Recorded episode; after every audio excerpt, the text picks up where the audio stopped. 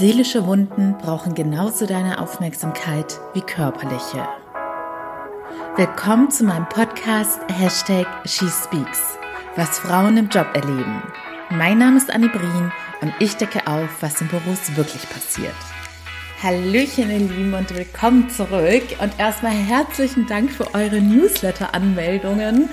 Die letzten Tage habe ich es aber gar nicht geschafft, regelmäßig reinzuschauen. Aber wenn ich dann mal so alle zwei, drei Tage drin war, habe ich mich jedes Mal aufs Neue gefreut, dass schon wieder neue Namen in der Liste waren. Und es kommt jetzt auch ganz, ganz bald die allererste E-Mail mit exklusiven Infos zu dem Gruppencoaching-Programm. Und für alle, die es noch gar nicht mitbekommen haben, du findest jetzt auf meiner Website ganz, ganz oben ist so ein pinker Pop Pop-up-Banner und dann kannst du dich unverbindlich für mein Newsletter eintragen und da werde ich nicht nur immer als erstes die News zu dem Gruppencoaching-Programm kommunizieren, sondern in Zukunft auch wirklich exklusive Inhalte, Tipps etc. pp. Weil, und da möchte ich auch mal wieder ganz transparent mit dir sein, dass einfach auch für mich sehr viele Vorteile im Vergleich zu den anderen Channels hat. Bei Instagram bist du total von der Plattform abhängig und ich werde da ganz oft richtig krass gedrosselt, weil ich halt nicht jeden Tag poste musste.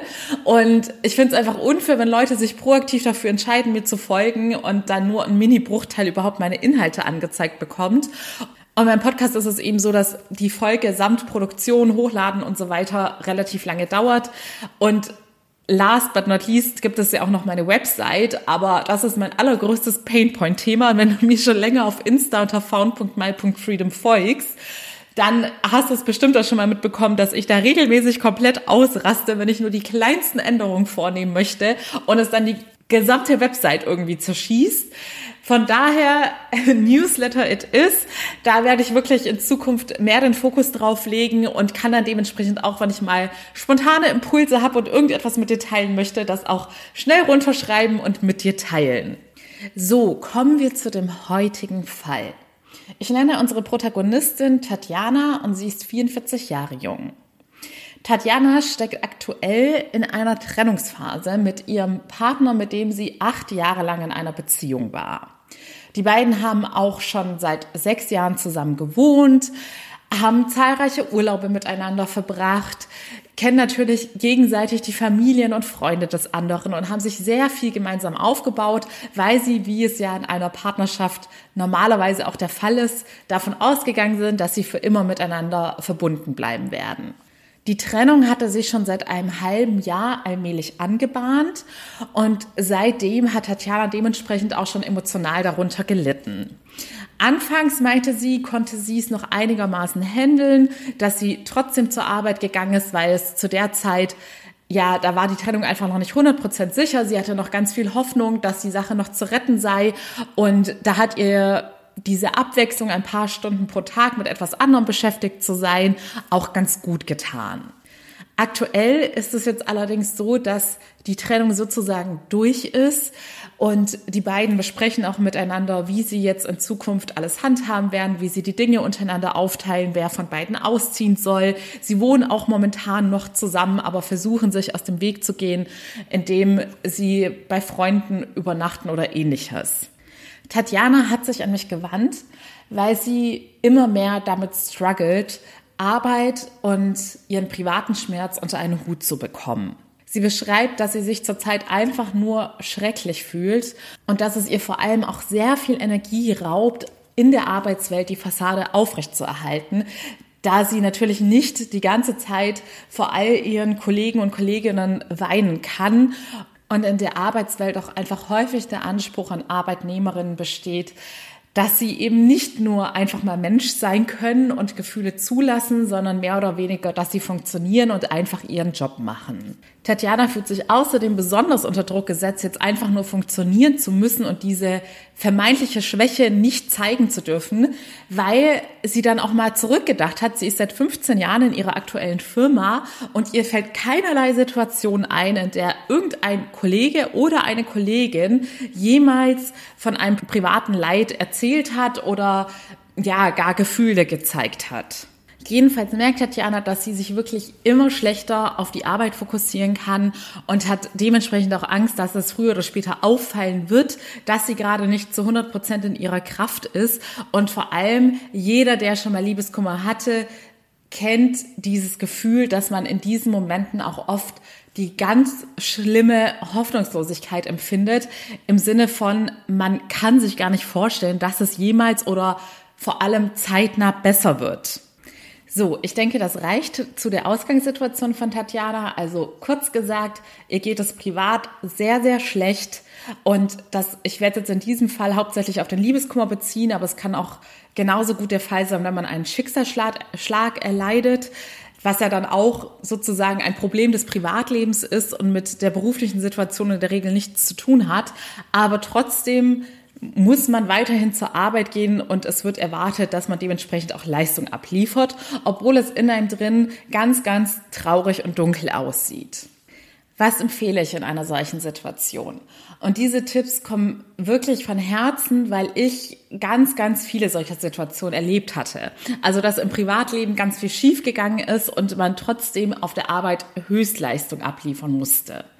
Und ich habe das auch jahrelang konsequent so durchgezogen. Und wenn du meine Geschichte kennst, weißt du, dass es bei mir absolut nicht gut gegangen ist, weil ich mir persönlich nie so richtig Zeit eingeräumt habe und schon gar kein Verständnis und Mitgefühl für mich selbst, sondern immer Wert darauf gelegt habe, einfach nur zu funktionieren und weiterzumachen. Natürlich ist auch wie bei jedem Menschen bei mir diese Angst vor den negativen Gefühlen da gewesen. Denn das ist das, was uns meistens daran hindert, Dinge wirklich und nachhaltig zu verarbeiten.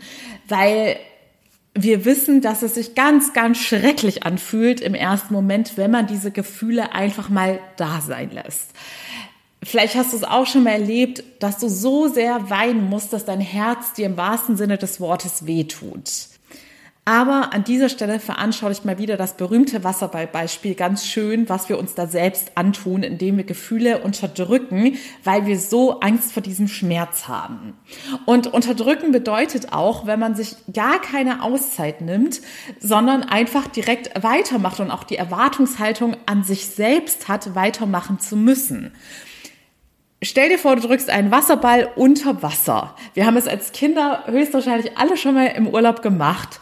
Und irgendwann entsteht dann so ein großer Widerstand, dass der Ball wirklich mit vollster Kraft hochploppt und hochschießt. Und genauso ist es mit den unterdrückten Gefühlen.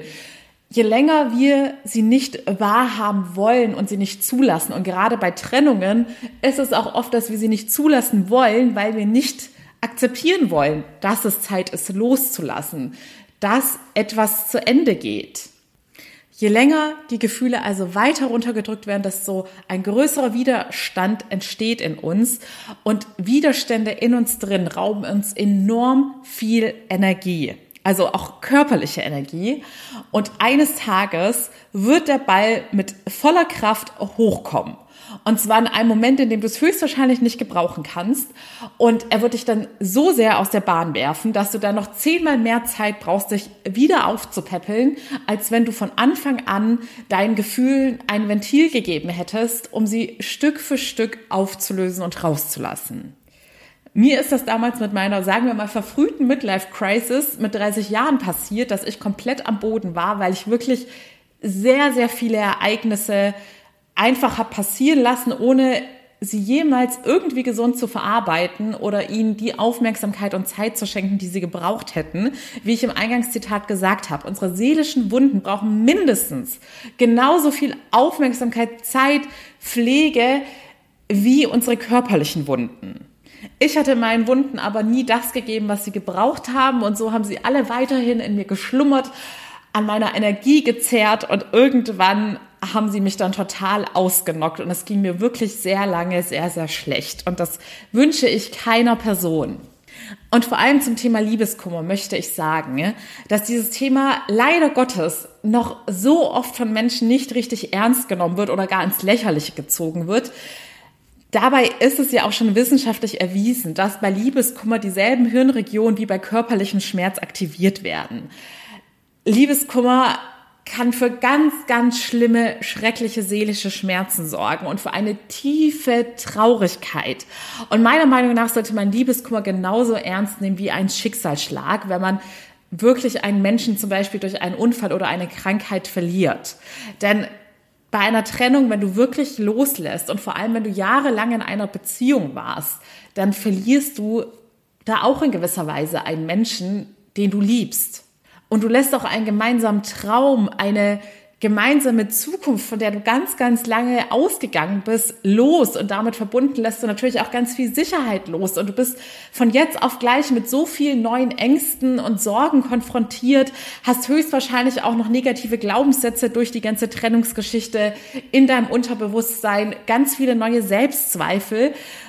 Und deshalb sollte man meiner Meinung nach Liebeskummer viel, viel ernster nehmen und gesellschaftlich auch anders einordnen, als es derzeit noch der Fall ist. Denn ich bin mir sicher, angenommen, man würde zu, jetzt zu seinem Vorgesetzten gehen und entweder sagen, A, ich hatte einen Schicksalsschlag im nahestehenden Umfeld oder B, ich hatte Liebeskummer, dass noch ganz viele Variante B belächeln würden und diese Person dann mehr oder weniger bewusst als schwach verurteilen. Und ganz wichtig, häufig ist es ja so, dass, also angenommen, ich wäre jetzt diese Chefin, die jemand unbewusst dann auch gleich so ein bisschen als Schwächling abtun würde, weil die Person mir jetzt so sagt, sie kann gerade einfach nicht arbeiten, weil sie ganz schlimm Liebeskummer hat, dann hätte das auch mal wieder viel mehr mit mir zu tun als mit dieser Person. Das würde nämlich höchstwahrscheinlich bedeuten, dass ich mir selbst keine Schwäche erlaube und deshalb andere Menschen verurteile, wenn sie dazu stehen und sich Zeit zum Trauern nehmen. Also ganz, ganz wichtig, sei vor allem bei dem Thema Liebeskummer. Liebeskummer hört sich schon vom Wort her wahrscheinlich viel zu schwach an, aber sei da bitte nicht zu streng mit dir selbst, denn ich weiß, dass es nicht nur die gesellschaftliche Vorverurteilung ist, sondern häufig sind wir ja auch unsere größten Kritiker und erlauben uns dementsprechend auch nicht eine gesunde Trauerphase in solchen Situationen, weil wir es vielleicht auch nicht so ernst nehmen, wie es aber tatsächlich ist. Denn wenn dich etwas seelisch schmerzt, dann ist es egal, ob manche Leute denken, das sei jetzt nicht berechtigt. Wenn du es fühlst, dann ist es berechtigt. Also, mein erster Tipp für solche Situationen.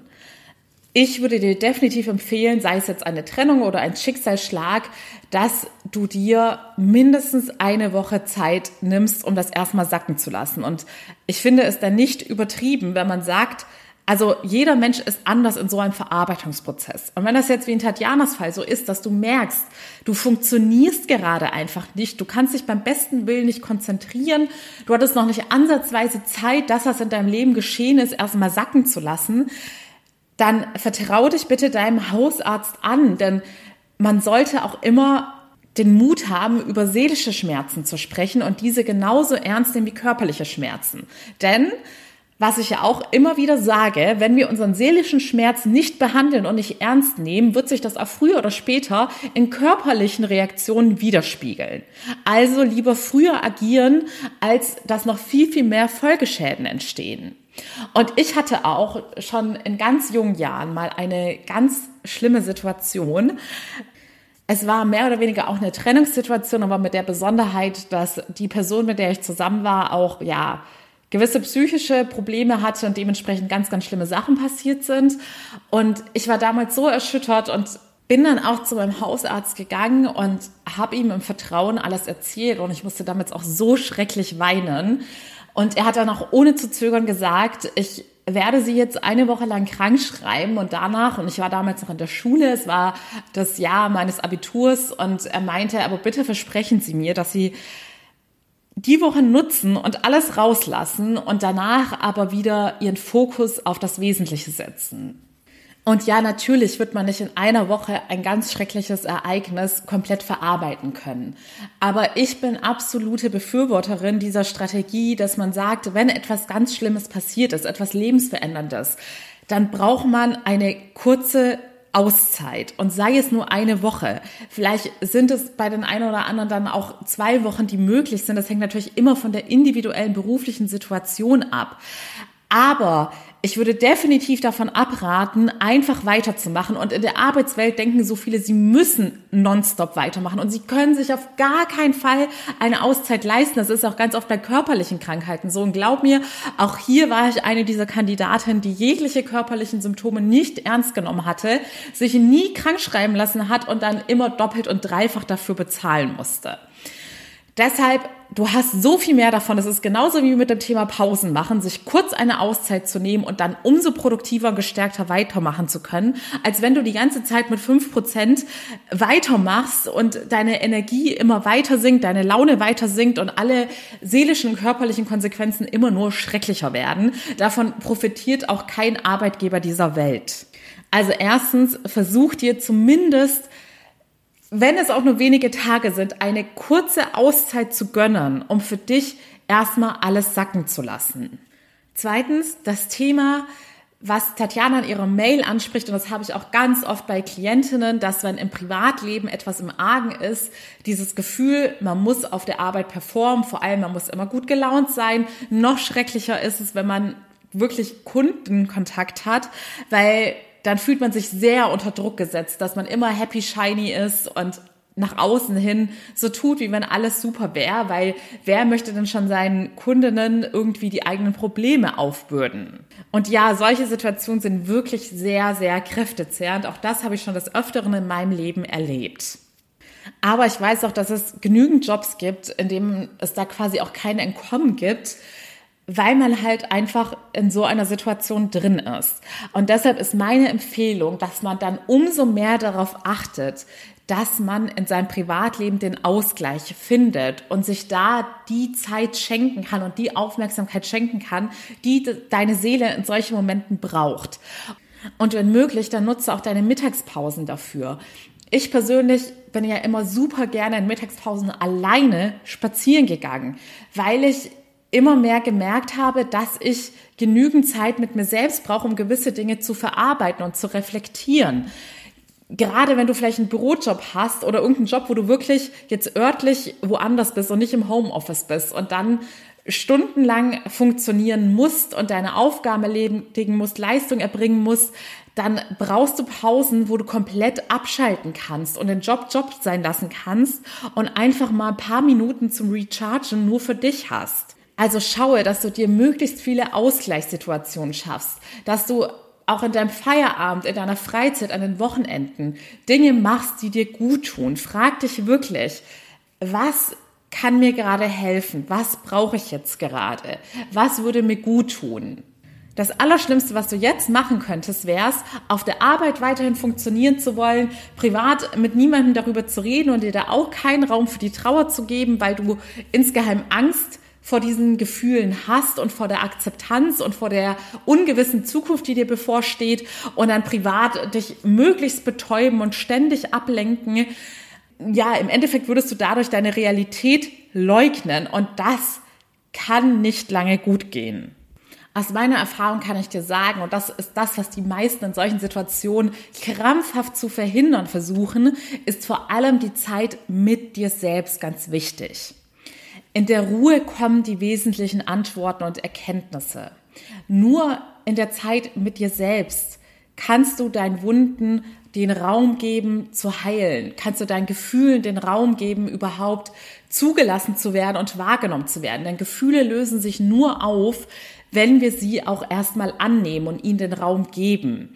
Und wenn du dich dabei erwischst, dass du die ganze Zeit versuchst, bloß nicht alleine zu sein und ständig, selbst wenn du alleine bist, dass du irgendein Entertainment laufen hast, wie den Fernseher oder dein Handy, Musik und so weiter, dann solltest du ehrlich zu dir selbst sein, dass du gerade davor wegrennst, gewisse Dinge zuzulassen, gewisse Gedanken hochkommen zu lassen, deine Ängste hochkommen zu lassen. Und drittens, das habe ich jetzt gerade schon so am Rande erwähnt, solltest du natürlich aber trotzdem mit anderen Menschen darüber reden.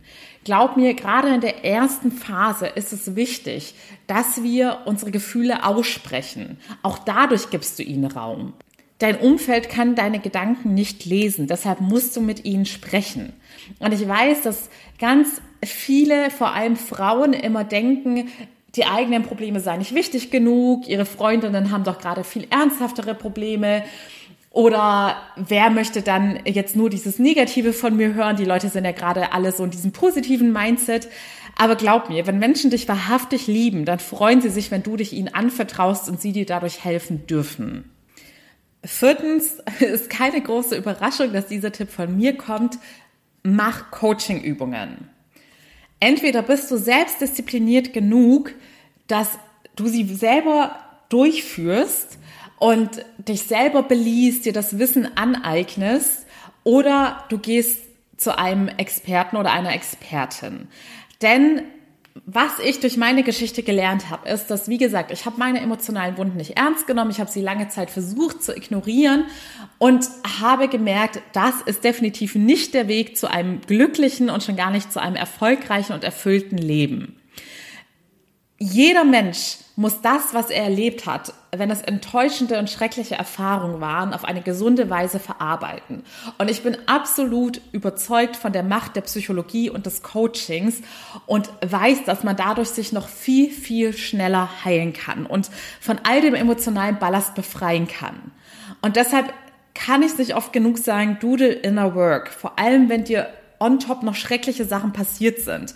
Ich bin der Meinung, es sollte jeder Mensch grundsätzlich machen, weil selbst wenn man jetzt keine Schicksalsschläge oder schlimmen Trennungen erlitten hat, ist man erstens nicht davor geschützt, dass eines Tages sowas nicht passieren wird. Und zweitens, es ist einfach lebensverändernd. Du erlernst dadurch die Macht, nicht nur Dinge zu verarbeiten, sondern auch an Tagen, an denen nichts besonders oder Außergewöhnliches passiert, dass du trotzdem glücklich bist und diesen inneren Frieden hast. Du löst dich von allem, was den Durchschnittsmenschen belastet. Diese typischen Sachen, was andere Menschen über mich denken könnten. Bin ich gut genug? Und so weiter und so fort. Du hilfst dir also in dieser akuten Situation, deine Wunden zu heilen, aber du rüstest dich auch gleichzeitig für dein restliches Leben, um insgesamt glücklicher zu werden. Und gerade bei einer Trennung kannst du dir kein besseres Geschenk machen. Das ist die beste Rache. Ich weiß, dass ganz viele immer so diesen typischen Rachegedanken haben, er muss sehen, was er da verpasst hat. Du kannst nichts Besseres machen, als dass du zu einer wahrhaftig glücklichen Person wirst und dass du dich wahrhaftig von ihm löst und dein Glück nicht mehr von deinem Ex-Partner oder deiner Ex-Partnerin abhängig machst, sondern selbst in die Hand nimmst. Also mach die innere Arbeit entweder indem du dir selbst das Wissen aneignest oder indem du dir Fachrat holst und auch das ist keine Schwäche. Es ist ein Beschleuniger auf deinem Weg. Dir wird der Weg von jemand, der ihn höchstwahrscheinlich auch selbst gegangen ist, gezeigt und du wirst schneller vorankommen und vor allem stellst du auch sicher, dass du nicht das Handtuch wirfst, weil du nicht alleine den richtigen Weg gefunden hast. Und übrigens an dieser Stelle, weil jetzt seitdem ich das mit dem Gruppenprogramm announce, Fragen kam, ob ich dann überhaupt noch das 1 zu 1 Coaching anbiete. Ja, definitiv biete ich es aktuell noch an. Natürlich habe ich jetzt begrenzte Kapazitäten dadurch, dass ich dann jetzt auch bald das Gruppenprogramm starte. Aber ich habe jetzt meinen gratis Erstcall so ausgelegt, dass du da auch schon angeben kannst, ob du dich für das Gruppencoaching interessierst oder für das 1 zu 1 Coaching oder ob du es vielleicht noch nicht weißt und einfach eine Beratung von mir wünschst. So, und als letzten Tipp möchte ich dir mitgeben, dass egal was in deinem Leben passiert ist, nach der gesunden Verarbeitungsphase musst du irgendwann auch selbstdiszipliniert genug sein, wieder aufzustehen und weiterzumachen. Selbstdisziplin ist auch eine Form der Selbstliebe. Denn wenn du es dir selbst wert bist, wenn du dich selbst wahrhaftig liebst, dann möchtest du immer nur das Beste für dich. Und das Beste für dich ist, dass du Dinge gesund verarbeitest, abschließt und dann gestärkt wieder anfängst oder ein neues Kapitel startest.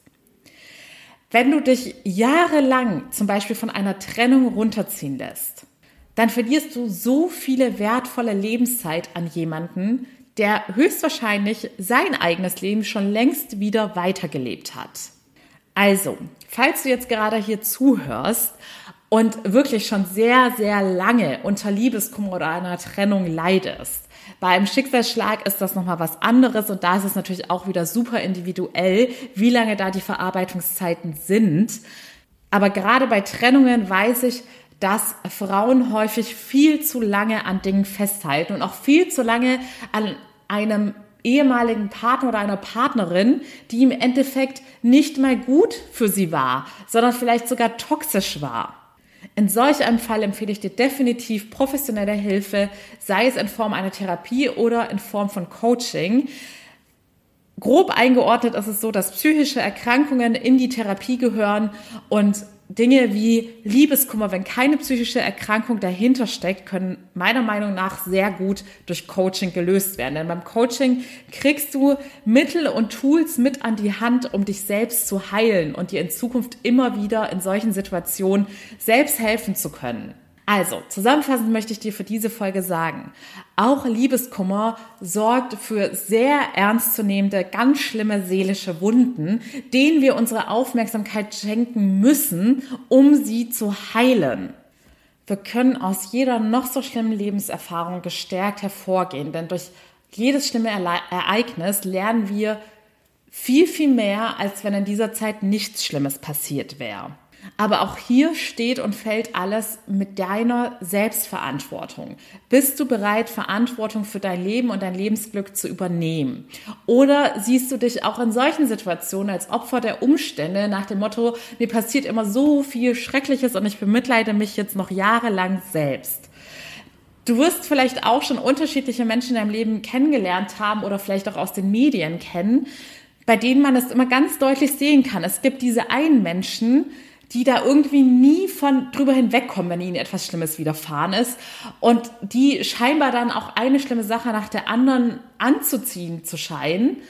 Und es gibt jene Menschen, denen vielleicht noch viel, viel mehr schreckliche Dinge im Leben passiert sind, aber die immer wieder aufgestanden sind, weitergegangen sind, neue Schlüsse aus diesen Erfahrungen gezogen haben, wieder etwas gelernt haben, in ihrer Weisheit gewachsen sind und immer mehr in ihr Higher Self gekommen sind, in ihre beste Version, die voller Liebe und Weisheit ist, die immer weitermacht und eine unglaubliche mentale Stärke hat.